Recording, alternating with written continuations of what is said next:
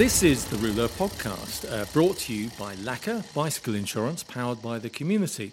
And I am delighted to welcome onto this edition a true legend of the sport, three times winner of the Tour de France, uh, twice world champion, still the only American to actually win the Tour de France, uh, Greg LeMond. And even more pleased to say that uh, he's joined by his wife, Kathy. Um, welcome to both of you. Thank you. Thank you. Thank you.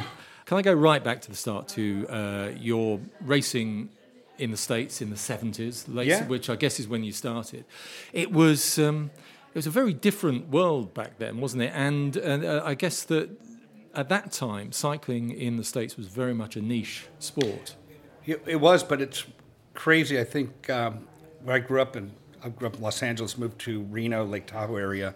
But when I got into cycling, uh, just the Reno Wheelmen, the club had about 40 riders. But what I didn't know is Northern California was the hotbed. And uh, so out of the United States, my racing when I started was uh, my first race was in Sacramento. Not many people showed up there, but the next day um, was near the Bay Area, and I had 50, 60 juniors, or intermediate my age, and so it was very competitive. But it was kind of at that time, if you think about a niche sport, it was cycling was had its own little culture, and uh, had no clue what it was. I mean, I showed up my first race in a yellow jersey and a yellow bike, had no clue what the Tour de France was, and my friend Kent Gordis and a few other guys were looking at me with disgust. What the heck are you doing with a yellow jersey? Finally, about 11 races into the race, I won my first 11 races. Then he, my friend Kent Gordis, who wrote my first book with me, Complete Book of Cycling, he said, "You got to take that jersey off. Only the Tour de France winner wears it." And I, I did not know what the Tour de France was at that point. So And how long did it take you? How long was it before you kind of realised actually you were pretty good at this and, you know, that there could be a future in this for you? Well, it was such an exciting period because I never, I, my parents were not real. I mean, I say athletes. We grew up in Los Angeles. My dad blue collar. My mom, you know, if you watch Grease, the movie, that's my dad and mom. Which is quite unusual because I've always thought that cycling in the States was more of a kind of a middle class uh, college sport. or It was, but we, my dad, they got married right out of high school. Then they moved. My dad got, he was actually a gardener, cut lawns and all that, and got into real estate and moved to Lake Tahoe. He had a job offer there, but so we moved from the Los Angeles area to the Sierra Nevadas, which was a dream thing for me. I mean, so we got into, I got into downhill skiing. I was into fly fishing. I was a, my parents did trap shooting. I was a junior state champion at that at one point. But it's weird. My mom was a fanatic for Olympics, and my sister um, in '73 or '74 got into gymnastics, and she was really good, state champion, then ended up winning the national championships. But this is a family with no aspirations for sports. We didn't follow any big team sports, and so when I was, but I was into skiing, and I wanted to be a freestyle skier, and uh, to get in shape for actually for my 14th birthday, my parents bought me a five-day training camp in Whistler, uh, Canada, to learn how to do a flip. So I was not downhill ski racing, uh, freestyle skiing, and they told me to get a bike. That would be the best way to get in shape for for cycling. So I came back and usually earned everything I made. Uh, bought, I cut lawns and lifted hay. Um, bought my first bike was a Raleigh Grand Prix, and my dad bought one, and we started riding. We about six months later, there's no snow, so no skiing, and we met a guy in a bike shop and said, "Have you ever thought of racing?" No. And so we showed up at the Reno Wheelmen, uh, which was the club at the time, and it's like they were talking a foreign language. But when we did this club race, uh, which was the same course of the state championships, I ended up getting second place out of like 40 people, and one of them was a national champion. They all told my dad, I think he might have talent. But I went from not ever competing to my first race I won. First race I entered, I won. The next race I, I won, and I raced, and I won my first 11 races, but I was winning prizes, and, and remember winning a two dollar prize. I said, "Oh my gosh, I'm having a blast. I'm making money." it was crazy, but I knew I don't know. It was weird. I I have to say I was. I thought I knew I was pretty good right away, and it's it's kind of weird for me to say that, but it was after my 11th race. I asked permission to ride in another age category, and it's. I think back now, it's kind of like I could have raced the whole year and won a lot of races, but I wanted to be challenged, and and it was meeting that kid Kent Gordis who told me to get that jersey off, and another guy in Reno, Roland Gosana. They started telling me about Europe, and al- already I started dreaming about that. So I, th- I think I kind of knew I was pretty talented even the first year. And rather than staying and following a sort of amateur and then maybe Olympic route, you did make the decision when you were relatively young to go and be a pro in Europe. Yeah, but it was all wasn't it wasn't haphazard like that you'd think. And so my second year, I was a junior at that point. I won every basically every race, and even then, I asked to race in what they call the amateur Olympic level. And even then, I was starting to win all the races. And then I, I really started earning, understanding about Europe, the Tour de France, and then the United States, probably like in England. And Eddie Merckx, Freddy Maertens, all the top riders at the time were like gods. And all the Americans really didn't believe that an American ever could compete against them. And again, my Kent, friend Kent Gordis, whose dad lived in Geneva, Switzerland in 1978, we decided he, he invited me for two months. And uh, and I went over there, and I was already third place in junior world championships in the team time trial just before I went over there. But the biggest change for me was in 1978. I went and we raced two races in Switzerland, two races in France, and I won two ra- the two races in France, two races in Switzerland. Then I went to Belgium. I won six out of eight races, and then I went to Poland. I crashed, got third, and won uh, third in this three three day stage race. But I won almost every race I went into, and I logically said, "Well, Eddie Merckx." you know, they all have to start somewhere. And if I'm as good as these guys right now, why can't I dream of, of winning the tour? That was the first year I saw the Tour de France in 1978. And from that point on, that was my dream, uh, was a tour.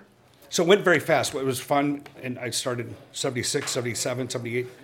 In 1980, I was on the Olympic team and I won Circuit de la Sarthe, which was a five day stage race with Ludwig, third place Tour de France winner, Russians, Polish, and that's where I got an offer to race with Cyril Guimard Renault team at 18 years old.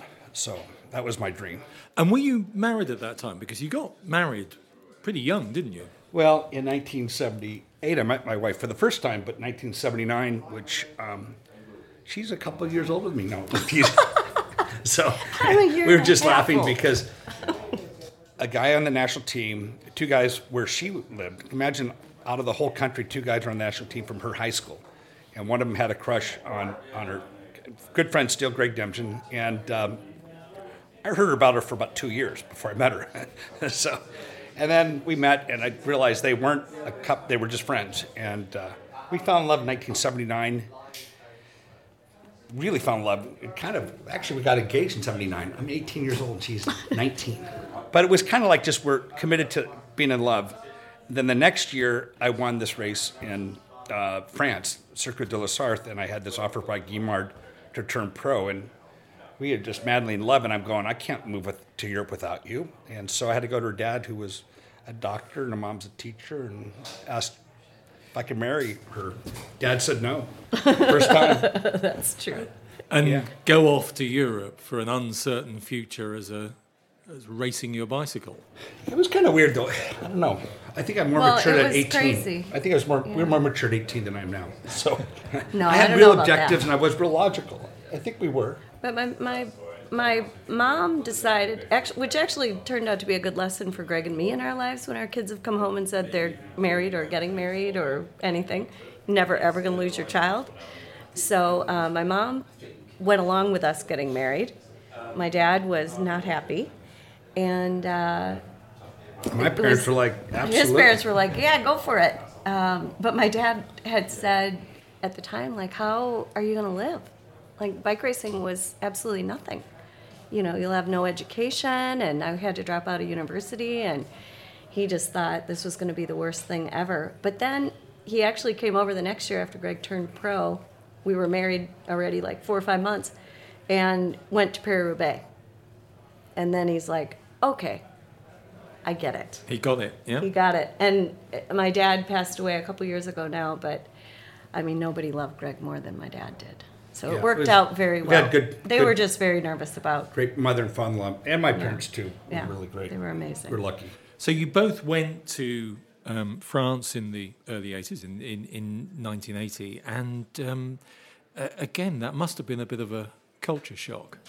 Well, the best one was in 1980 so I signed my first contract on on the Champs Elysees the day the Tour de France finished. But I was offered to race for US Créteil, which is a club out of France. And um, believe it or not, I to even say this, but in 1970, 1980 as an amateur. 1979, I made $18,000 racing bikes. I got I was sponsored and prizes. The sport is crazy. My sister, if she was on, she was on the national team. If she took a, a pair of shoes, she'd be disqualified. Cycling had this weird, you know, legal. You could make money, and uh, then in 1980, I made thirty thousand dollars racing as an amateur, and they were offering the, the U.S. Was going to offer me a thousand bucks a month and a full-on furnished apartment, and we got there and nothing was ready, and There was a mattress, a box spring on the floor of an apartment, but nothing else. I, I'm just going to say that 1980, so I had this kind of not great experience with the amateur team. So when we signed our contract with Renault, we negotiated an apartment furnished, and they're going, "Oh, we're a pro team, you know, Renault. That's an amateur team, and your house will be furnished." And we showed up the next year, and I think it took till May. We showed up in January. Furnishing didn't come till May. All we had was a toilet, a hot plate, and a coffee pot. That was it. And we had a, a sofa from Cyril Guimard's garage that But we it was good. I slept mean, on. and I made twelve thousand dollars a year, and I didn't save any money from the years before because I spent it traveling and on my wife. So I didn't have any money, but we lived great, and I got to eat well with the team. So the only one really suffered was Kathy. No, no, it was good. But presumably also the, the, the whole culture was different because cycling was very different then, wasn't it? And and actually the idea of um, the, the the idea of an American coming and racing for a uh, for a French team was a was a bit of a shock as well. I imagine. I really do believe I was blessed because I I had a choice. I Peugeot was a team that was offering me, and I it's kind of funny. I negotiated up so high just to see where they'd go, but I chose to go with Cyril Guimard, and mainly because of his reputation of finding young talent and you know taking the time to develop them. Um, and I was already aware, just because I had a actually had a couple good friends from Belgium, Noël Dejonckheere, which was a pro at the time, and they were kind of Richard. They were kind of saying, "Go with Renault."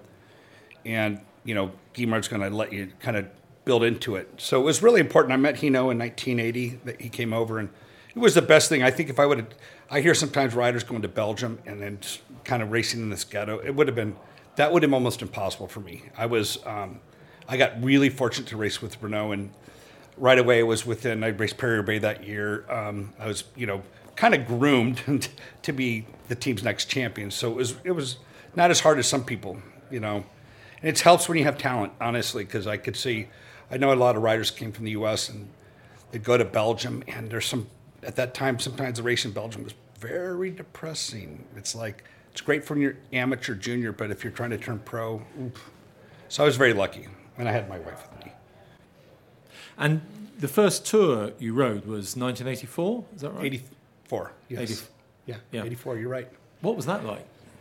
Well, it's crazy because 1983, you know, had um, had an injury, so I had an offer opportunity to race it that year, and you know, we decided I wasn't going to race till 84, and I was going to shoot for the victory, and uh, and I was racing really well. I won the Dauphiné, and decided not to do it because the objective was the World Championships, and Fignon did it, and you realize now you look back, and Hinault was out of it, so Fignon won the tour, and and I'm you know you go back, God, what would have been like, um, but I was still you know, he won it. I thought I was going to start that race and win it. And then I got about two days into the race and I got bronchitis and I was on antibiotics until all the way till Grenoble. So that tour was, for me, was so difficult because I, I was somewhat sick. I was actually sick. So almost like traumatized me. And I was so lucky just to get third place. So in 85, I got in there. I was kind of nervous about, it's so funny how you can do a race and, and be suffer so much the year before that you think it's that much harder. But it's it's you know it's interesting. It was it was very difficult for me. Um, I was glad I got third place because I didn't think I could. I stayed in about eighth place until I got to a rest day, which was in Grenoble, and I needed those two days. I did a very easy ride and a, a day on a time trial, and I, I you need two days sometimes to recuperate. Had I not had that, I, would, I don't know what I would. I probably wouldn't have finished the race. And presumably you, you'd ridden the big mountains before, but Oh, yeah. the, the Tour de France is a different Well, I mean, I, I'm so, matter, isn't it? but I said it's so different if you're not healthy. So in the, in the tour, you can get a cold and you're you're out. Um, my first year, I raced. I was 19. I raced the Dauphiné Libéré and um, I was third place. Hinault won it. Um, I was right there with the very best in the climb. So, and then Tour de l'Avenir the, in '82, I won by 10 minutes. In '83, I won the Dauphiné, and and so climbing, I was never worried about it. But in '84, it it was so crazy because you've heard about how hard the tour is. It was my first time, and it was hard because I wasn't healthy. Uh, and the next year I raced it. I was so nervous about it. I finished the race. It was like at the last week, and I'm going, it's not that hard. it's crazy when you're good. It's it's not that hard. If you're not good, it's really difficult. And 85, I guess, um, you, you could have won it. And then 86, as everyone remembers, was the big duel with your teammate. it, it's still, it goes down, it's, it's still, a, um, you know, a good, very big victory for me because I beat a guy that was really trying to win. But I think 85 was such a, um, uh, when I think back about it, sometimes it's too, too kind thinking about back when I think back to it. Um, it did impact me 84. Did impact me because I was real nervous and I had a, not a great day in a time trial in 85. We changed bikes and all my rhythm was off, so I lost about two and a half minutes. But by the time I got to last week, I mean, I was so much stronger than Hinault And um, in fact, I, I, just remembered like the day after Luz Ardiden when I was held back, I pushed him, physically pushed him at the Aubisque the next day to keep his, his, his lead and me to maintain second, even in spite of being totally screwed the day before. But I never looked at Hinault as the one who did it. I looked at um, at Paul Köchli and Bernard Tapie. So I kind of protected my admir- admiration for Hinault. And uh, I don't think it was him; it was the team. But he took advantage of the next year. And I look back, I would have won the tour in '85 with no problem, with four or five minutes, easy on top of them. Um, so yeah, I think I, you know, I mean, I think I was a lot more talented than, than even my results showed. And I, you know, I did go against some very tough competition, which is Hinault and Fignon. It's, and I, I said 1990 when they weren't there, it was, I said it was like racing with one leg compared to those guys. So it, it is, what's crazy in your career, if you have a period where you don't have that competitor, it's a different race. So, but I won two races of, of the three against some very ex Tour de France winners. Yeah. Yeah. Um, I, am not sure what it was like in the States at the time, but certainly that was a period over here, sort of 84, 85, 86, when a lot of people started getting into watching the Tour de France because Channel 4 in this country started right. um, transmitting uh, add daily programs about the Tour de France. Um, and this story that was unfolding in front of us, yeah, the, the, the teammates battling for the uh, battling for this for this great prize was extraordinary. It was something that we really hadn't seen before. Was were you aware that there was a kind of similar interest in the states? Uh, I, I, think we were just saying that England. I was when we race, started racing. It's like England was so close to the continent, but much more related into a kind of separated like the U.S. was, and I think it was Sean Kelly, Phil Anderson, Stephen Roche, and it was television. And I think, at least in America, it was ABC. It was ABC or NBC that started filming the tour, and without that, it'd have been it had gone un, unheard of. But it, was an exciting period, and I think you see that in England. I, I meet people who got into cycling in the '80s, and they're still with it. And it was exciting because it was like me discovering the Tour de France for the first time, and people start to discover, and it's it is a dramatic story. I mean, it's a three weeks soap opera. It's great for the sport that it's it, it happened because if you were even ten years earlier, you wouldn't have had the TV coverage, and it was really where it started growing internationally. But it takes it took foreigners to come in and, and, and create that news too, and create that challenge. Well, one of the things that um, you did as a sort of new as an incomer as a, as a foreigner was that Kathy sometimes joined you uh, during the race, which was unheard of, I think, in in cycling at that time, wasn't it? Like I said with Guimard, he was pretty accepting of it. It was a shocker for the other teams, but I think the best story I heard when I went, I went did a, a Dutch event in 2012 out at a Breda, a guy named John Ireland who invited me over. And anyway, so this Dutch uh, wife came up and said, "I want to thank you." And I said, "For what?" And he said, "Well, my husband was doing the Tour de France. and The director was Hennie Kuiper, and you know, he was, she stayed the night with him, and Hennie Kuiper went ballistic. And it might have been 85. Went ballistic, said, Your wife is not allowed here. Well, Greg has his wife here. Why can't my, can I? That's, that's not accepted here. That, I don't care what Greg does. You can't have, uh, have your wife here. And they're like, Okay. Well, that day he won the stage. And then Hennie Kuiper said, You can have your wife any day you want here. have them come in. But it was crazy. It, but we did follow rules. I mean, yeah. Mart had rules for us. We didn't. She didn't. I wasn't like was, I came and stayed the, at the hotel. I always stayed at a separate hotel. I only really saw you during the massage. But the difference is everybody who lived in Europe, they would get done with the race, they go home. I mean, riders were living with their parents. So, you know, I mean, so it was different. We were we were away from our home and, and so we were, you know, my wife, you know, to be shoved into a house, even though it's, you know, probably her house, it, she's still away from home, really. And also, you know, you were a dad. You missed your kid. Yeah. But there was this myth. It, it's crazy because I always smile at Sean Kelly and Paul Kimmage, but um, and I believe it's true because Sean Kelly, I invited him to dinner one time, and he, he said yes, but then his wife said no, he can't come. It was, you know, we ate at seven thirty-eight, and he said, oh no, he's in bed by eight. but there was a deal. Uh, what's Jean de Gribaldy? No, no sex two weeks before one day race. No sex four weeks before a big tour, but you raced 110 days a year, so you never had sex. But there was a belief, truly, that having sex or making was bad for your performance. And I was always read a lot. A lot. I kind of said, well, no, actually can boost your testosterone, so it was good for you. so, but there was that fear. There was a fear that you know it would take energy away from the riders. And there were all kinds of myths at the time. Oh, Oh, can't eat ice ridiculous. cream, can't walk. Um, man, it was like. But I was I came completely from a different world. I mean, when I when I met Kathy, I raced a race called the Tour um, Red Zinger Classic. And Red Zinger was a 10 day race, and you had the Russians there, and there were pro racers. And I was a junior, I got permission to race that. And I would have won that in 1979, and I was 17, just 18.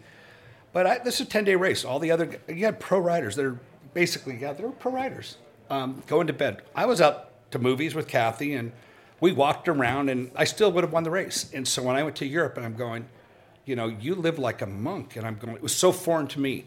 And, you know, I, I kind of rubbed a lot of, ruffled a lot of feathers over there because um, I just didn't buy into kind of, I mean, I was actually very analytical and I read a lot and I'm going, this is BS. And I still, I'm that way too. I, And I never hear- superstitious.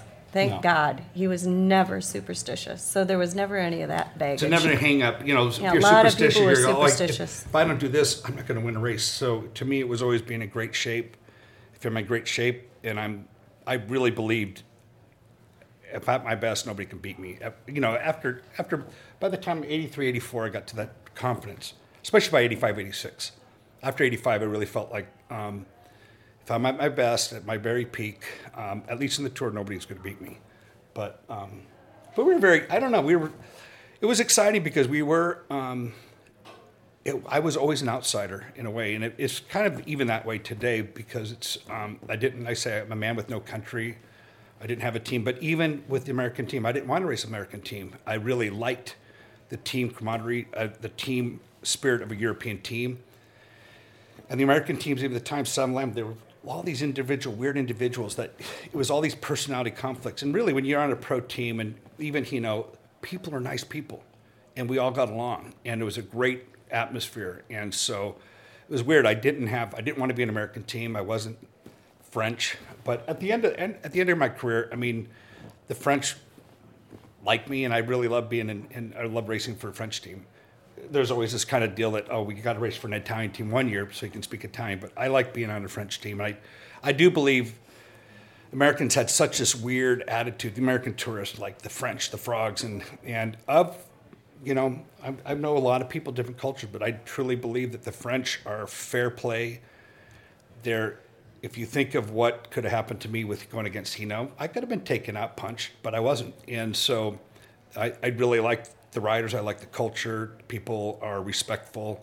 You seem to honour the Tour de France. They do, You they seem do. To, you seem to respect the Tour de France as well, Greg, which hasn't been Tour? said. Yeah, I, Oh, I, I oh, think that absolutely. But if you look at, that made. I don't want to say about Italy, it? but you have Francesco Moser, who I know Fignon was my teammate, and Moser was pushed up every hill, and I mean, and that would never happen in France. It wouldn't matter if it's me going against Fignon. You won't have French people pushing Fignon up just because he's French. So that's what I really I respect, and I and I do believe, you know, with Bernard Tapie was the one kind of bizarre character that came in cycling. He was very charismatic and and you know easily can manipulate. You know, even myself. So, um, but I had a great career. I love who I raced with and the teams I was on. You're listening to the Rouleur podcast supported by Laka, bicycle insurance powered by the community. I'm Mark Williamson, and I've been a Laka customer since the start of 2019, so about eight months now. So I was on this new bike and stopped off at a coffee shop at a hotel just to send a few emails and make a call. Came out and found someone had taken off um, the headset at the front. They'd cut the brake and gear cables, they'd unscrewed the handlebars and stolen the, the, the bars and shifters. Laka were phenomenal actually. I was blown away by both the immediacy and the kind of helpfulness of the support. They seemed keen to help uh, and it was just a remarkably hassle-free experience. I couldn't have been happier with the service despite being incredibly frustrated that somebody had decapitated my, uh, my new bike. And that's Laka, L-A-K-A dot co dot UK. And this is the Rouleur podcast. And I'm with Greg and Kathy LeMond. Let's talk about 1987, um, because of course that was the year that you had um, your terrible accident. At the time, I remember um, not realizing quite how bad the accident was because I don't think you know the reports of it at the time didn't sort of seem to stress how bad an accident it was and how seriously you'd been hurt. Was that sort of deliberate in some ways? Were you? Yes, It, it, It was, was. yeah, but it wasn't. it was. But yeah, but honey, I, I mean, there was kind of there was a lot of denial there. Like I think my parents didn't want to believe that I was that hurt, and I just won the tour. and started a bike company, and there was a lot of confusion at the time. Well, it was very hard in our family because it was such a crisis in our family. Imagine it's the brother-in-law that nearly kills you. Um, you know, for the sake of his sister and our brother-in-law, it was kind of like you can't really It's- talk about okay, I'm how okay. bad it was. I'm okay. Right? It's kinda they like, yeah. needed to just think it was going to just be fine. And at the same time, though, I would say the trauma surgeon, and remember there's Yeah. elective surgery and there's trauma surgery. And if you go into war, that, that's a trauma surgery. And they look at a person who they're saving their life, that's good enough for them. And that's the way I was treated. You know, you didn't lose your lung, you didn't lose this, you're alive. And that kind of gave me this false sense that I wasn't that damaged or hurt. But I was. I mean, it was. I went from uh, 68 kilos and four, four or five percent body fat to what did I lose? Uh, 15, 16 kilos and 19 percent body fat. So I weighed. I, I lost everything, and um, I could not walk 100 meters eight weeks later. And but there was a lot of chaos. I'm going to say this because there was denial that I was that injured, and there was talk of me racing this Coors Classic in July. I mean, I could not walk 100 feet in June. And so, but at the same time, I didn't want everybody to know because I didn't know if I could come back or not. But if they knew how injured I would, I would never get a team back. In fact, when my dad went over to the, the tour to, let's just say when I got shot, April 21st, I think it was May 20th, Bernard Tapie sent me this beautiful leather, Derek Gregg. It's been great three years together, you know, so many good memories, but you're fired. Literally, just I was fired. And so um, the idea, um, you know, it was, at the time, it was really weird because I'd have to say I was a little down after my first tour. It was really kind of like, and I look at that, I said, I broke my hand because After your first victory? yeah, it's just was like it was anticlimactic, but it was. I won it against Hinault and, the, and people telling you know French saying I he gave it to me and it was, but I think it was down because the deception of it was like being deceived by your brother, a family member who like basically screwed you, and I was I was really I didn't at one point I go screw it I didn't even care to race again. That's what I started feeling like at the end of '86 into into January and I was fortunate. I went back to Europe and I started racing. I'm going, okay, gosh, what am I thinking? I mean, you think if isolate yourself in too many too many months of thinking about all the downside, then you go, what am I doing? I love it, but I wasn't on top of my game, and you know, I never. I tried to stay out of crashes, and when I was struggling a little bit in the race in Torino, and I was just in the middle of the peloton, got caught in a crash and broke my hand. So, um, but when I got shot, at that point, you kind of go. There was a period of three months. I didn't care if I raced again. I just didn't know what was going to happen. Well, you wouldn't even let us talk about it. Yeah, I, I mean, when at, when Greg was well, he was in intensive care, but he said to me, you know, don't have one person talk about cycling. I mean, first I got to think about staying alive. We are not talking about cycling yet. it took to about July. Yeah. Even then, it was kind of like it, my dad went over and, you know, now we have no team, and my dad went over and. So when I got shot, I had letters like, "Now you know what an animal feels like to get shot." And then I remember a Belgian paper going, "Well, the guy who eats pizza and hamburgers and ice cream got what he deserved." So, and then the, the irony is like in '86, part of it was Hinault, but um, I learned I started playing golf like in '85, and I would play golf on the rest days after like a, a stage race, and I actually helped me recover. It was incredible for my mind. But then the rumor was that I was playing golf during the Tour de France, and it drove people crazy. And I'm going, shit. If I'm that good and I can play golf and still win the Tour, I didn't. I didn't refute that. So, um, and I would, I would kind of, I hated people with these myths. So, uh, I'm not a fan of McDonald's, but they kept saying, oh, the truth is when you're racing the tour, you can eat whatever you want. Basically, it's fuel. So, 86, I have somebody give me a musette with a McDonald's uh, Big Mac. I ate it in the race, and the riders are going crazy. So when I got shot, it was like, oh, you deserved it, and that hurt me because at that point, people made they kept looking at. So when I got shot, I lost all my muscle mass. I lost. I went down to 19% hematocrit. I'm talking more than half my blood volume. And my dad went over, and the only two teams that would talk to me was Carrera and PDM. And but my dad said, "Hey, they don't think you're serious. Nobody wants you." That's what he told me. And I'm like, and I just started riding that Yeah, but it's week. crazy. You just won the tour. Yeah, you're, you're yeah. Yeah. you're. But it was that deal. You weren't serious. I shouldn't have been shot. I shouldn't have been hunting.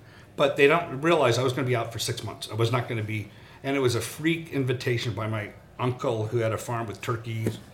I grew up trap shooting and uh, some bird hunting, but I wasn't a big hunter. It was pure chance. But my dad was over, and the feedback was, you know, I wasn't serious about the sport. So he's while he's over there, I just start riding, and I have maybe two days of riding. In and my wife and I are with some, our Belgian neighbors in San Francisco, and we go to Chinatown, and we have this Chinese meal, and all of a sudden I have absolutely the worst stomach ache, and we think we have food poisoning, and everybody's throwing their food up at the next gas station, and and I make it over the Bay Area like 15 minutes away. We have to go to the emergency room. It is so painful, and they're like, nothing wrong with you. And we're driving back to Sacramento another probably an hour. And I have to say, I asked my wife to kill me. I just said, I've got to jump out of the car. I had so much pain. Well, I ended up having an intestinal block. So when you have a, a, a surgery in the front, I had, I've had about a 12 inch incision right here. But you have scar tissue there, and the intestine could get stuck onto it. And that's what happened. It got twisted. Now you can die from that. And it was absolutely the most painful thing. And we went back to the same trauma surgery, trauma center in Sacramento. And the surgeon's like, you know, I've got medication in there and finally kind of like some pain relief. He said, oh, yeah, well, I had a guy with surgery like you last year and we had, tw- he had 22 intestinal blocks. He had 22 surgeries. He said, oh, yeah, it's very common. You know, this might work. He said, now I have a new surgery technique that we think it'll prevent that.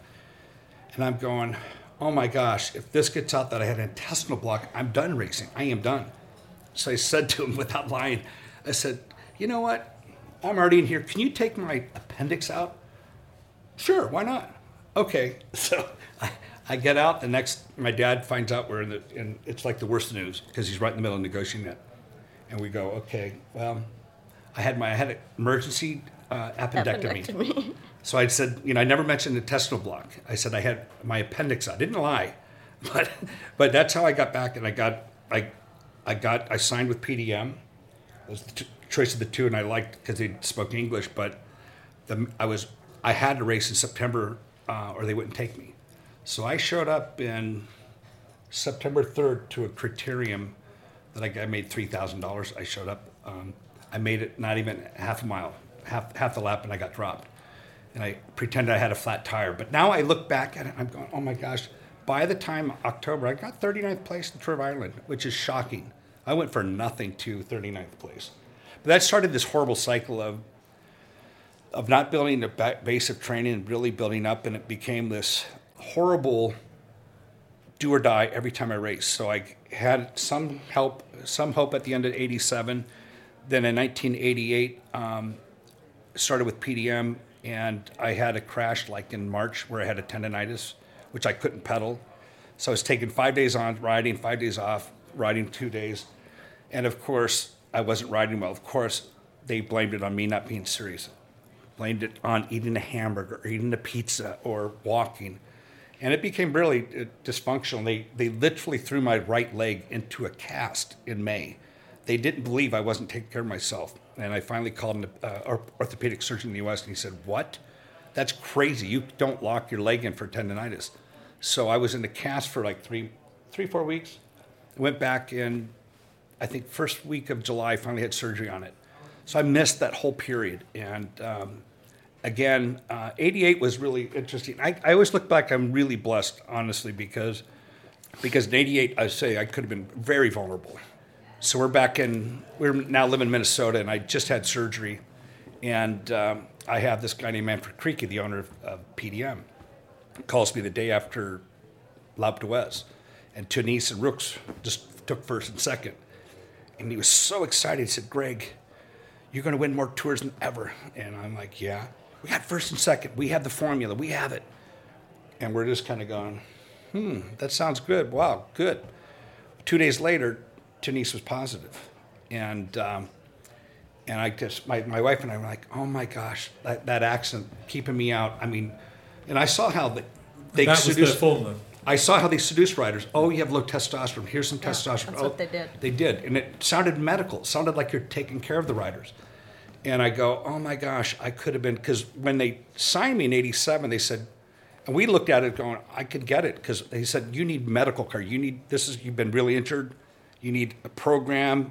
And we, we heard program, we're thinking, yeah, a training program. No, a doping program. This is what we found out. And so in July of that year, and I was going back in August, I decided, Kath, I said, there is nothing worth it. I've won one tour. I'll never. I'd rather never win a tour again. And I came back and I um, told the team that they had to fire whoever gave Theunisse. Had to fire him. Fire fire the whoever it was who gave gave him the drugs. And um, oh, that was over for me. I was They done. refused. They, refused. no, they, it was done. But I Yeah. then then they started spreading rumors that I was again not serious, and my contract that year in '88 was two hundred thousand dollars, and the next year went to four hundred thousand dollars, and it was the, the agreement was it's going to take me time to build up, and um, and I think by the end of August, Harry Janssen started spreading rumors that how dare Greg telling all the riders. Look how bad he's racing. He's not even serious, not a pro, and he's asking for more money. No, it's my contract requires that. So mid, I actually started saying, "Fuck, I'm not gonna, I'm not even, this. I don't want to be with this team." And I remembered going, "This is the truth." I, I'm remembering this, and this kind of goes back to the VO2 max. And I, I, um, I had a secret test or training uh, with a team called Fagor, and I was trying to find another team to leave PDM, and uh, I went down to Fagor. I think it was in Po or something like that, and I did a VO2 max test. Now, I hadn't ridden at all. And I had a eight, 79 VO2 max, which I've just re- referenced that to another American who had that. And this is with, that's at the Tour de France level. And they just, they said to me, and they could see that my right lung had not fully expanded because I had a right, right lung had collapsed. So I, I never did come back. Like, My right lung was always a little bit smaller after I got shot. And they said, they, they said, you know, I'm never coming back. So that was a no. So I got rejected by that team. And, uh, but it was intolerable for me to with PDM. And I could say this, I always go back to, let's say, Armstrong and people going, I got a New York Times article in 1980, no, LA Times article in 1989, my agent saying I left PDM because of doping, because of what was happening. And I left that year in mid, end, end of September. I called my friend Johan Lammerts, who was a Dutch rider, was on my team in La Vie Claire, and he's racing for ADR. And I said, please, can you get me a, a ride there? And uh, he called the boss, and I got a ride. I got, I, I, we walked away from the contract with PDM, and well, I'm going to say this: the best part was PDM got rid of Delgado in '87.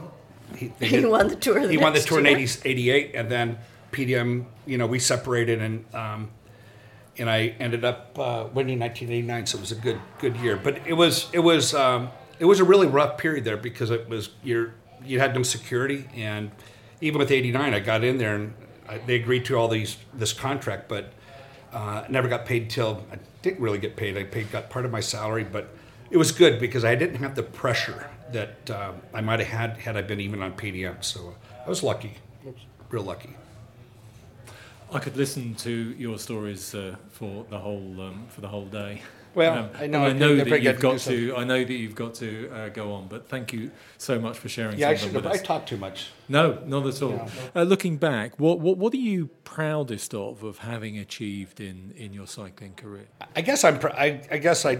I think I did a career that was correct, and I didn't compromise myself, which um, it's very easy to do when you're racing. Because, like I said, P- with PDM, I could have been so vulnerable. And I don't judge. Believe it or not, I don't judge people. I don't. I don't judge a rider that he was even doping in the 90s because they get seduced into it. But I was at least good enough to know that I didn't have to do it. And I'm proud that I was strong enough psychologically. But it was also my marriage. We agreed. There was an American rider my first year, a guy named Eric Jonathan Boyer, and my wife and his Well, we wife. had got- a, we, I don't mean to interrupt, but we had a really great start to Greg's career because the very first day of the team presentation in Paris, when Greg joined Renault, that evening of the presentation, we came back to the hotel and the wives sit on one side of the restaurant and the, the riders are in another room and um, an American wife, Jonathan Boyer's wife, said to me, Well, now that Greg's a pro, he's going to have to start doping. And I said, Oh, no, no, he's really good. We're not going to do that. And But at the time, we didn't know what I really. I had no clue about the dopamine culture and so. No. cycling. I when No. I saw Ryder drinking Coca Cola, I was like devastated. So we're this naive Yeah. American couple. And then we get that's the first thing we hear. But it we was, made our it, decision. it was we'll the best thing. So it was a really great thing because she got really upset at how stupid I was. And uh, Greg and Cyril Guimard and Jonathan Boyer came over and they were like, What's going on here? And that helped us so much because Cyril knew Greg had made up his mind. Don't even talk about it. And Greg and I made an agreement. If we go home with nothing, it's better to go home with nothing. Well, I said that Just- story about PDM because it's something I forget about. And that would have been the year I could have been vulnerable. And then you hear somebody's winning, you know, doing incredibly well. But once I won the Tour de France, I said, you know, you can't ever get back your reputation, and you're done. I don't care. If I look back now, I'm going, okay. Even today, if if I got the Te- Tour de France taken away, everything I did would have been thrown away. Anything I achieved before that would have been thrown away. I'd have been discredited completely.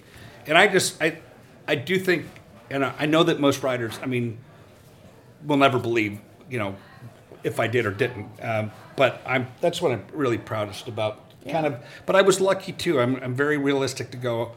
I was not 19 years old in 1992 when if you were on an EPO, you're screwed. You're out of the race. So I'm also realistic. That's why it's hard. People go, how can I talk to people who are maybe positive?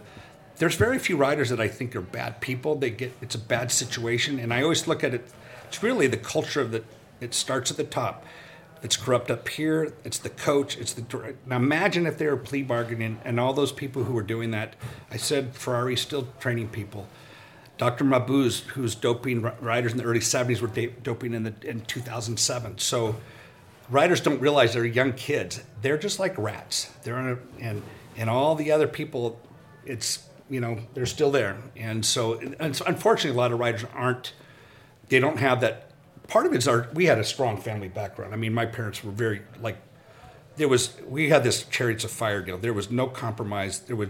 I never thought of ever would I cheat for anything that I got. And I'm talking that was just ground into my family. I mean, even I mean, I, I saw one of Br- Bruno Cornillet. Couldn't believe it, but I, the team. He ended up being a, turn, a teammate of mine, but he uh, took the wrong turn in the '85 or '86 tour, tour uh, course classic, and I won. The, I was second place, and I refused to take that victory because this guy had three minutes on me, and he said that would have never happened. So I wanted to win races on my own. I didn't want it to be ever a compromise or somehow I cheated to do it. But anyways, that's my story. I don't know. It's a brilliant story. Thank you for sharing it with us. Greg LeMond and Thank Kathy you. LeMond, thank you for joining us. Thanks. Thank you.